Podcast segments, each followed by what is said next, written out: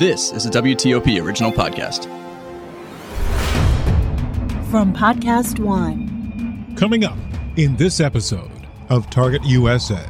We told you last week we were going to go to Brazil to talk about the attempt to seemingly overthrow the government of Brazil, but then this happened in Ukraine a massive missile strike. The rescue works have been completed by now. The outcome is petrifying. Yuri Sak, an advisor to Ukraine's Minister of Defense. 45 people are dead. Six children are among them. 79 people were injured. Two dozen people listed as missing. 400 people have lost their homes. Ukraine's ambassador, Oksana Markarova, lays it all at Vladimir Putin's feet. His goal is to destroy Ukraine, and this is what we see. Coming up on this episode of Target USA the National Security Podcast. From WTOP in Washington, D.C., this is Target USA. Russia could render huge harm to this country. North Korea's secret missile capable of reaching the whole of the United States. Dangerous terrorist. DC is repeatedly mentioned as someplace they would like to seek an attack. Cyber criminals. Decryption successful. America has a target on its back and on this program, we investigate the threats, the people behind them, the agencies fighting them, and the impact on you. This is Target USA, the National Security Podcast. I'm JJ Green.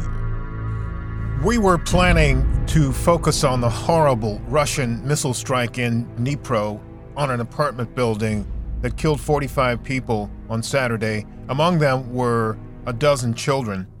80 people were injured. Two dozen people are still missing. 400 were left homeless.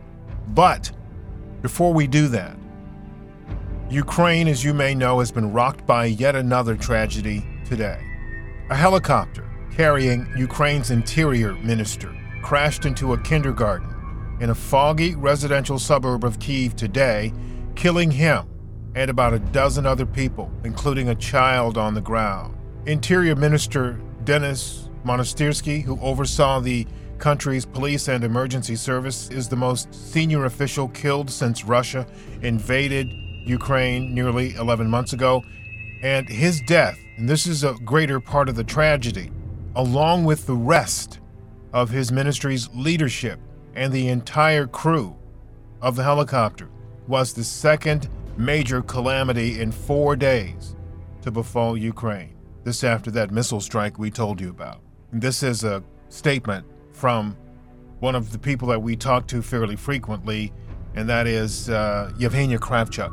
She's a member of Ukraine's parliament about this tragedy. It's, it's very close to my heart because I knew personally Minister of Interior. He was a former member of parliament, uh, and you know I knew him for, for many years, very professional, and also I knew his uh, first deputy chair and the um, secretary of uh, state uh, of this ministry uh, were, you know, pretty close, worked together. So it's it's very hard, and of course emotionally it's even more harder.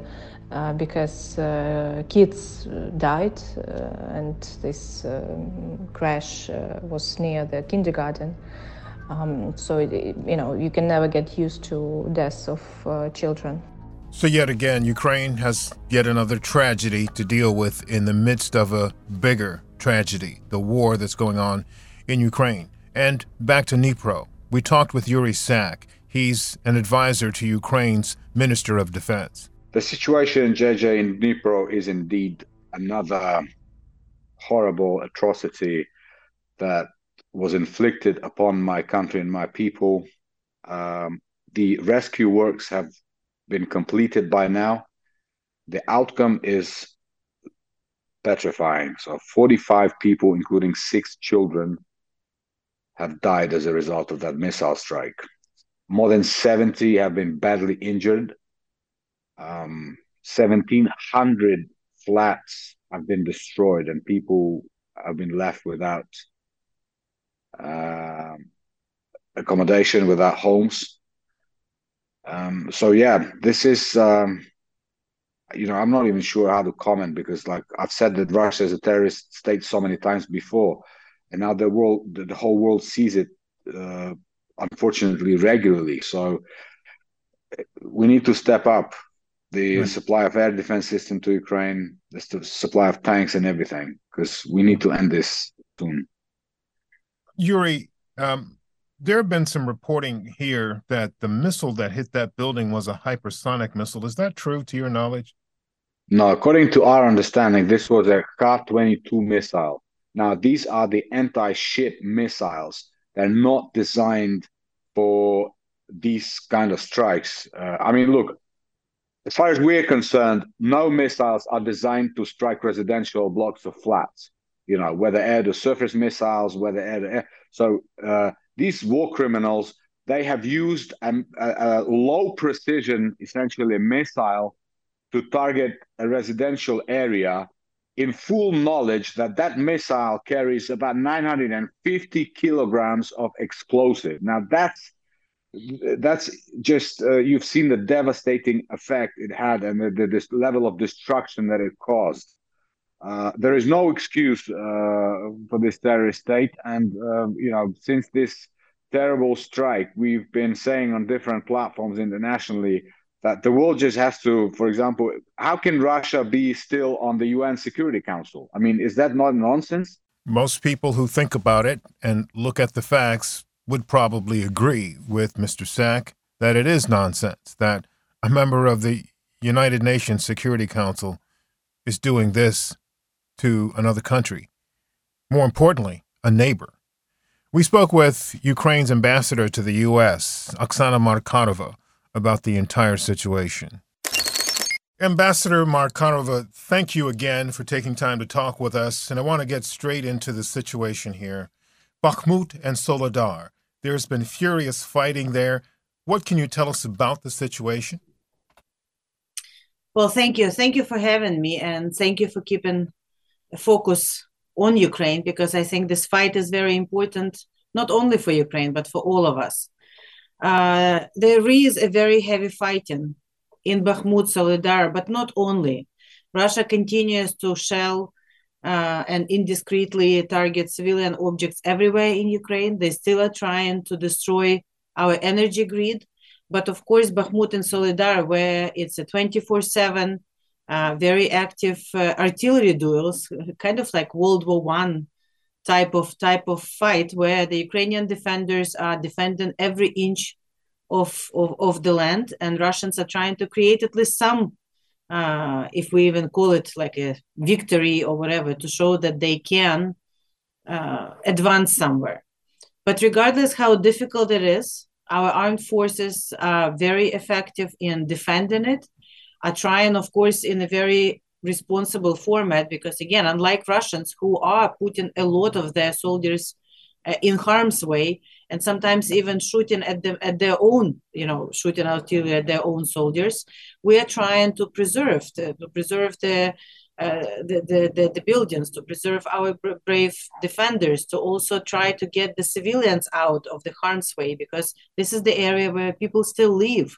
And the city of Bakhmut, which used to be a very vibrant city before February 24th, there is still about 10% of the population which is there and people do not want to leave. They, they want to stay at their, at their homes regardless uh, of how dangerous it is. And we're trying to evacuate as many people. So it's very difficult, uh, but not something unexpected. We know that Russians, uh, you know, do not intend to stop yet. We know that with our partners and with all the support we're getting, we just need to get more capabilities in order to be able to liberate our land and, most importantly, our people as soon as we can. Ambassador, can you tell us a little bit more about the state of the situation for the people in Bakhmut and Soledar? You said about 10% of the population is still there. I know Soledar is a town, I think, of about 10,000 or a little more, maybe. Not sure about Bakhmut, but how many people are still there and what are they facing? Well, Bakhmut was about 70,000 people uh, before this phase. So it's our estimate. We don't know how many people, but it's our estimate that about 10%. That's what we see. I mean, the situation is horrible. The conditions that uh, uh, Russians are creating everywhere in Ukraine are, are, unbearable. But in, in Bakhmut and Soledar, it's without electricity, without water, without uh, access to basic, uh, you know, human needs, supply, medical, food. So we we as the state we still have uh, what we call the point of uh, unbreakable uh, uh, unbreakable you know the places where we provide generators and bring some uh, you know the the army and the volunteers bring medical supplies. And um, something so that people can have can come there. And also i want to remind it's very cold now in ukraine so they can come to places which are warmed and have some water and have food and have uh, medical supplies. But it's very very difficult not to mention you know for children. You know uh, thanks god you know the majority of children are relocated uh, to safer place in ukraine. Now unfortunately again with russian shelling all the places and today again kherson and other places have been hit by russian uh, missiles and they're using this Iranian drones and everything else. So even if you are not directly on the front line, it's not like you are safe. Uh, there yeah. is uh, big risks for civilians and children and women everywhere in Ukraine. Yeah.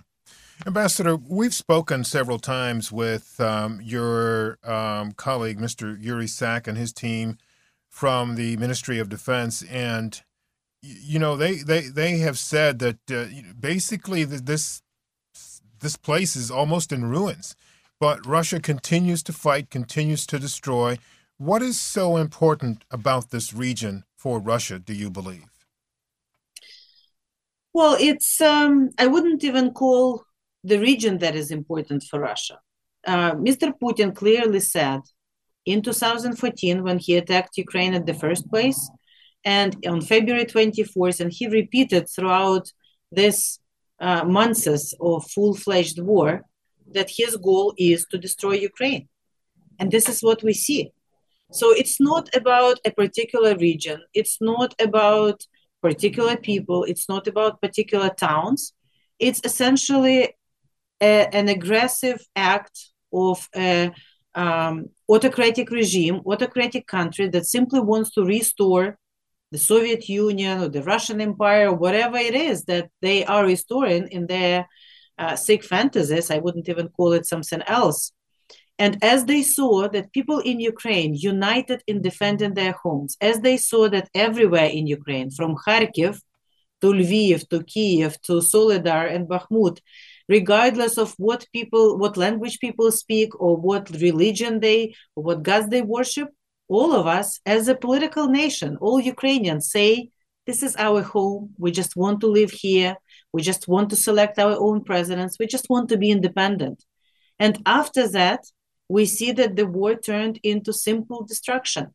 Like they have destroyed the city of Mariupol, which we discussed with you uh, when the fight was going there, and more than 90% of the city is destroyed now. Yeah. And they continue uh, uh, destroying the remaining buildings under which we still have bodies of the people they have killed and they're just trying to hide this evidence you know and trying to destroy it everything while they are occupying mariupol.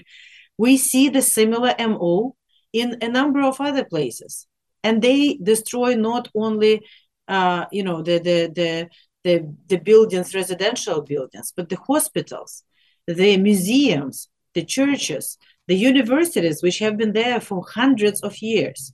Uh, frankly, you know, we hear a lot of Ukrainians who survived, like elderly, who survived World War II, saying that even Nazis who have done horrible destruction of Ukraine did not do it as bad as, as Russians are doing now, which is, you know, unheard of.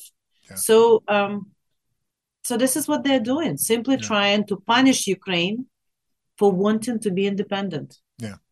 You mentioned um, this is um, a very cold time of the year, and we know temperature has been the temperature has been dropping. Um, I think last week maybe it was a little warmer than normal, but we're back to normal now. So what what is the situation now with the power and the energy supply from a percentage point of view for, for I guess Kiev and for other parts of the country? Thank you. It's a, it's something that Russia did from the beginning of the war, but especially last October when they specifically started hitting our power grid and uh, uh, you know essentially during the past two months destroyed more than 50% of our energy system. So the electricity the gas transportation they're trying to, to, to hit everything but when you don't have electricity and 50% of the electricity you can relate to it when there is a power outage somewhere in the united states because of technical uh, reasons for a couple of hours it's already difficult. But not to have electricity because the system has been bombed uh, and not to have it for weeks it's not just the electricity. It means you don't have water. It means you the sewage doesn't work. It means that uh, the elevators do not work to get you in the high rise buildings it also means that the local bakeries cannot bake bread you know so it's really a big challenge and they probably hope that this big destruction will actually put such a big pressure on civilian population that we will surrender. But again, contrary to what Russians thought, and they have miscalculated again, because Ukrainians were united in saying it's better be without electricity, but under your occupation. And we have seen how people united and how our partners, and I want to mention the incredibly fast support we're receiving from the United States and the Department of State and Department of Energy has put together a team that has been working with us on a literally daily basis on lo- looking at what the needs are and trying to get the generators and transformers and, and whatever need that we have in order to be able to repair and get back the heating and the electricity. Now, it's a very challenging task. And as you rightfully said, you know, God was helping us too because in December and early in January, the, the temperatures were unusually warm uh, yeah. for, for, for Ukraine, but it's still very cold, even with, with, with that. So we will do everything possible and sometimes impossible yeah. in order to help each other and survive during this period. But we already are thinking about how we will be repairing it and how we will be providing for our people so that they they can not only survive but also can continue working this is also very important so speaking of surviving uh, and continuing to work um, i think it was yesterday uh, one of your um, intelligence or defense ministers or officials said that uh, basically there was a warning that um, another one of these massive hybrid russian missile drone attacks is coming um, what can you tell us about that concern? We know that that intent is there, so we continue telling to everyone in Ukraine that when you hear a siren, you have to go to the shelters. Uh, we're trying to to save as many people as possible. So, for example, the schools in Ukraine, which again miraculously opened, uh, reopened after the first phase of uh, of not being opened, and it's only allowed if the schools do have the shelters inside their schools so right next to it. Uh, but a we tell all the people to be extremely cautious and be very attentive to all the sirens and and be in uh, secured locations. Of course, with more air defense that we are getting from our partners, uh, and we of course need much more, but uh, it already made a difference. You know, this NASAMS and other air defense, new air defense that we are getting is helping us to preserve um, cities and, and some locations. We also, you know, uh, the, the, the, banking in Ukraine, the, the business in Ukraine is changing a lot of internal processes in order to be able to work in the situation when you have hours without electricity. We have what we call the power banking, when uh, there is a huge number of banking institutions and, and branches that are completely equipped with generators and with Starlinks connections, so that even uh, with in the case of the outages, the banking system works. So I think you know this resilience that we see in Ukrainian people, the resilience that Ukrainian business, especially small and medium-sized businesses, are showing, is also remarkable. Now, of course, we all have to focus on getting more capabilities because that's the only thing that will help us to get to just peace faster Yeah. and and start thinking about reconstruction rather than how to survive. So then, my last question here, um, almost, um, what is it that you need that you don't have right now that you need to get? Well, the short answer to that would be everything. But you know, look, we are very grateful. I mean, if you look at uh, more than 23 billion worth of security assistance that the United States has provided to us since February 24th, um, and the evolution of the capabilities that we're getting. And as we have not only proven that we can win, but also that we can be very efficient in training and using it very quick on the battlefield and use it also in a very responsible manner. Uh, we're getting more and more capabilities. And as you asked, not only is providing it to us from, from your own stock, but also organize this, uh, what we call the Ramstein group. And Secretary Austin managed to get more than 50 of his uh, colleagues throughout the world to get together and help us as a group, as the coalition of the people who would like to see the just peace restored. So, what is it that we need? Of course, air defense remains the priority. We need more of it. We need more munition for air defense in order to be able to to to save people, to save uh, our remaining grid and everything. The firepower is also very important. It's it's it's very much an artillery war. So all this uh, multi-rocket launch systems and howitzers and everything that we need in order to be able to liberate more territories, we need all of that. The longer distance uh, stuff you know something that we actually can get everywhere on our territory that russians will know that there is no safe spots for them that there is no places where they can actually comfortably sit down and plan the murders and plan their war crimes.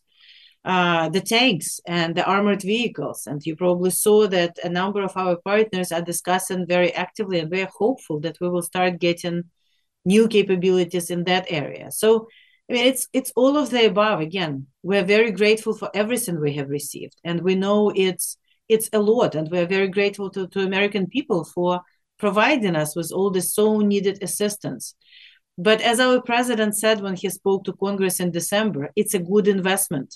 It's an investment in security for all of us. It's an investment in a situation when Putin will not be able not to attack Poland and and other countries which he is very open in saying that that's what he would want to do he would his ambitions at the beginning of this war has been by much bigger than just uh, the war in ukraine. And um, we, we we cannot afford to miss this 1939 moment again. We have to stop evil when it's still local in ukraine. And we have to show that it's not you know you, we see the war in ukraine now but it was georgia before that and Syria before that, and poisoning people on the streets in, in, in the UK and shooting down MH17. I mean, we all together as humanity have to say it's enough. You know, we have to stop it and we have to win this war while it's still in Ukraine. Well, Ambassador, um, last time we spoke, and this is my last question. You, I asked you if you had any messages for um, Vladimir Putin, and and you basically said it's not worth leaving or giving messages to him. You said we know what he's doing. We just need to stop him from doing it. And so I imagine that's going to be your response this time. But if you have something to say, please tell us and just let me know if there's anything that I haven't asked you about today that you think is important. Well, thank you. Uh, uh you know, you, you know that President Zelensky has uh, presented his peace formula, and justice is a big part of that formula.